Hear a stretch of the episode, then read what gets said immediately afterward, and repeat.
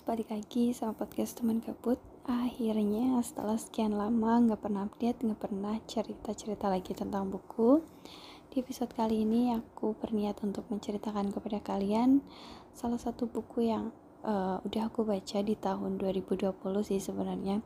Cuman baru sempet uh, aku review, aku ceritakan ke kalian seperti itu.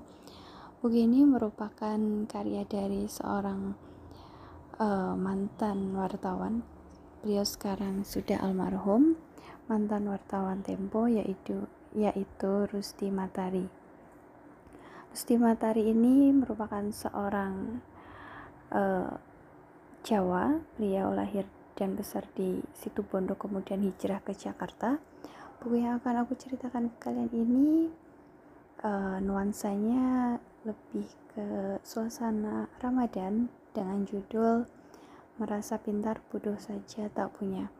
Buku ini pertama uh, awal-awalnya itu merupakan kumpulan cerpen kayak cerita berlanjut yang cerbung berarti ya cerita bersambung yang ditulis Rusti Matari di Mojok. Nah, cerita ini itu memang didedikasikan atau memang terbit pada bulan Ramadan. Jadi memang tiap ceritanya itu mengandung nilai-nilai agama dan suasana Ramadan seperti itu.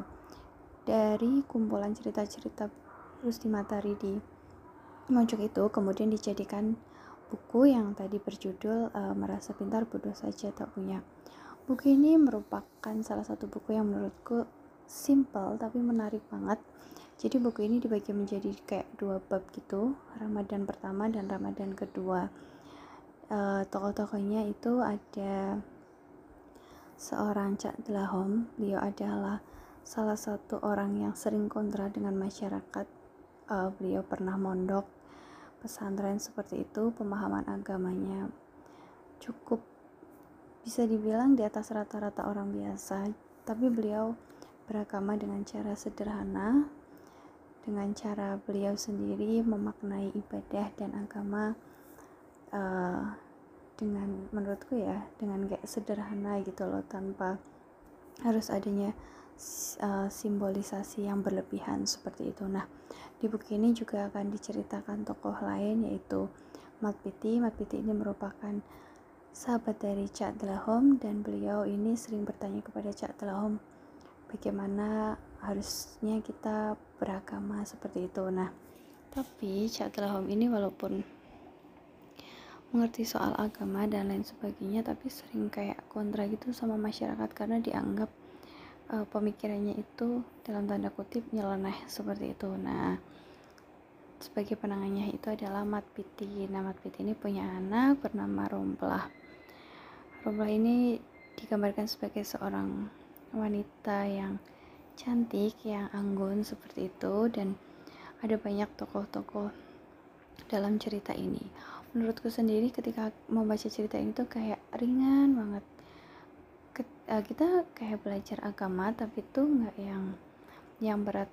Tapi dengan cara yang sederhana dengan cara yang menurutku ngena jadi kita bisa menikmati membaca buku itu tanpa merasa digurui seperti itu.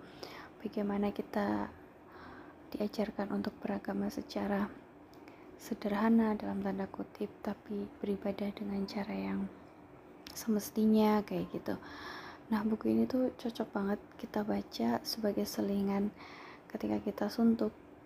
Uh, pengen baca cerita yang ringan-ringan. Ini benar-benar cocok banget dan menurutku kalian wajib banget baca buku ini. Dan kayaknya terima kasih uh, episode kali ini cukup singkat ya. Terima kasih sudah mendengarkan podcast teman gabut mohon maaf apabila ada kekurangan dan salah kata. See you